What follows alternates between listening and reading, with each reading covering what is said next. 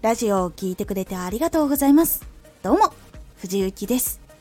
毎日16時、19時、22時に声優だった経験を活かして、初心者でも発信上級者になれる情報を発信しています。さて、今回は、初めてでも大丈夫、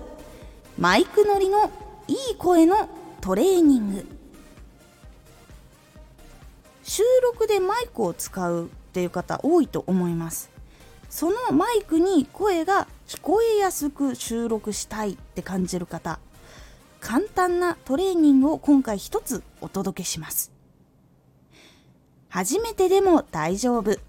マイク乗りのいい声のトレーニング。実はマイク乗りがいい声になるとインナーマッスルなども鍛えられて健康にもいいしスタイルが良くなるのにも力を貸してくれるので結構いい効果があります。ではマイク乗りのいい声になるためのトレーニングとは？今回は一つご紹介します。これは50音を全力でやるということです。この50音を全力でやるっていうのはかなり効果が出やすいものになります。まあ、50音をやるので滑舌にも関係はしてくるんですけどまず1番は日常そんなに大きな声出すことってないと思うんですよ。なのでまずそこを刺激していくってことが大事になります。ではまず50音を全力でやるっていうのはどういうことかっていうと「あいうえをかきくけこさしすせそって並んでいる50音の表って見たことありますか？お子さんがいる方とかだったらそういう勉強の時に50音表みたいなのもらうと思うんですけどちなみにネットでも50音表は見ることができます。これをあいうえおから和音の一番最後まで顔も使ってちゃんとお腹も使って口も全部使って全力でやるっていうやり方なんですよ。これ実は家でやると場合によっては結構うるさい場合があります。もちろんそれに対しての対策も少しお話しします。まずそれをどうやってやるのかっていうやり方をお伝えします。まず「あ」っていう時にあって口を開くじゃないですか。その時に目とか顔とかも全部開いてあってやるんですね。で「い」の時は横に思いっきりちゃんと引っ張って「い」ってやって「う」の時は口を前に出しますね。その「う」っていう時にちゃんと口を思いっきりすぼめて前に出す「う」ってやって「え」「え」はまた横に開くんですけどちょっと「い」よりは開き具合がちょっと変わってくるんですけどそれに合わせてちゃんと横にも引っ張って「え」っていう風に言います。そして最後「お」「お」もまた前に口を突き出すんですけどちょっと大きめに開けてちゃんと「お」という風にやります。この「あいうえお」の顔が全部のかきくきこさしすせそ立ちつてととかに全部つながっていきます。なので全力で顔を開いて「あいうえお」っていうのをやります。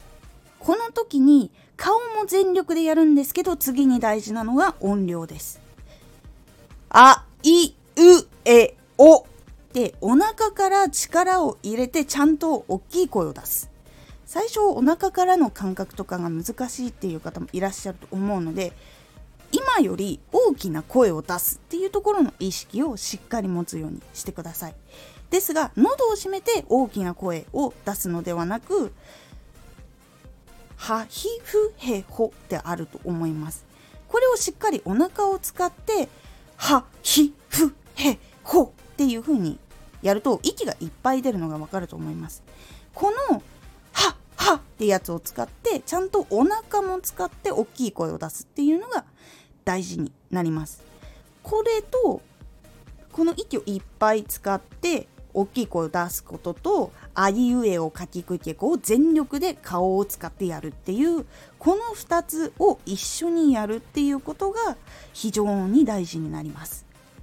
日常使っている顔の筋肉とか声を出す筋力っていうのはほんの一部なんです。結構そういうことが多いです。結構毎日1時間ぐらい全力で笑っているっていう人の方が筋力あるかもしれません。そうそういう習慣がある人って実は結構少ない人が多いんです。よく笑う人って声出る人が多いんです。ですがそういうのをあんまりしないっていう人はやっぱり声が小さくなる傾向があります。笑うってかなり筋力使うことなんです。なのでやっぱり筋肉がつきやすいっていうのもあったりします。なのでこの50音を全力でやることで筋力そして息を出すという部分を刺激してあげることで声が徐々に大きくなります。そして先ほど言いましたが結構大きい音が出るんですね。なので部屋で思いっきり大きな声を出すのが難しいという方におすすめなのは一つは息を思いっきり使って同じく50音をやるというやり方です。これは声じゃなくて息なのでしっかりインナーマッスルにも一応ちゃんと効くやり方になります。じゃあ声ではなく息ってどんな感じなのっていうとはひうへおかきくけこというように本当に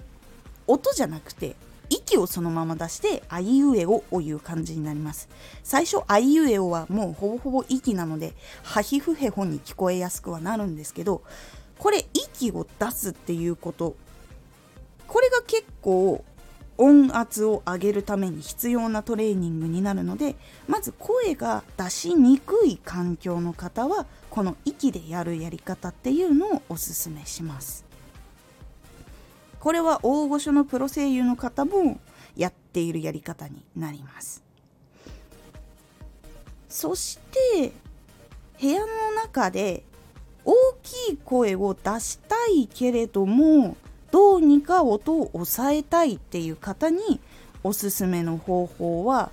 濡れたタオル水に濡らしたタオル絞ったやつでいいです。そのタオルで口を覆うっていうやり方になります。これ結構軽減してくれます。普通のタオルよりかは濡れたタオルの方が音を軽減してくれます。ですが鼻まで塞いでしまうと結構息吸うのが大変になってしまうのでできるだけ息は吸いやすいように少し隙間は空けた方がいいかもしくは息を吸う時にタオルを離すっていう癖をちゃんとつけるかをやると結構いいです。これもなかなか軽減してくれます。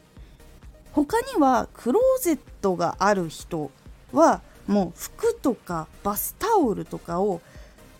結構布を入れてその中に入って声を出すっていうのが良かったりします。布が音を吸ってくれるので比較的声を抑えてくれます。ですが入り口側ってやっぱり布が置けなかったりとかっていうのがあるのでもしも部屋に段ボールがある方はそれをちょっと立てかけたりすることで少し軽減します。全部漏れないっていうことは難しいんですけどある程度は吸ってくれます。その他にももっとそういうお金が出せるっていう方だったら吸音材とかを買ったりしてみるのがおすすめになります。自分が声を出す方向をできるだけその吸音材で固めるようにすることで結構軽減はできます。方法としてはこういうことがいくつかあります声を出す筋力っていうのは外側の筋力よりも実は内側の筋力っていうのが多かったりしますきちんと鍛えるとお腹がぽっこり出たりしなくなるっていうこともあるので是非まずは声を良くするというところの方向でやってみてください。回のおすすめラジオ。今月読み始めた内容。今月新たにちょっと興味が湧いたことを2つちょっと本を読み始めたのでそのお話をちょっとしております。このラジオでは毎日16時19時22時に声優だった経験を生かして初心者でも発信上級者になれる情報を発信していますのでフォローしてお待ちください。毎週2回火曜日と土曜日。藤雪から本気で発信するあなたに送るマッチョなプレミアムラジオを公開しています。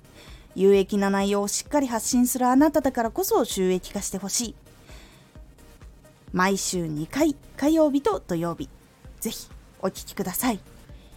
ツイッターもやってます。Twitter では活動している中で気がついたことや役に立ったことをお伝えしています。ぜひこちらもチェックしてみてね。コメントやレターいつもありがとうございます。では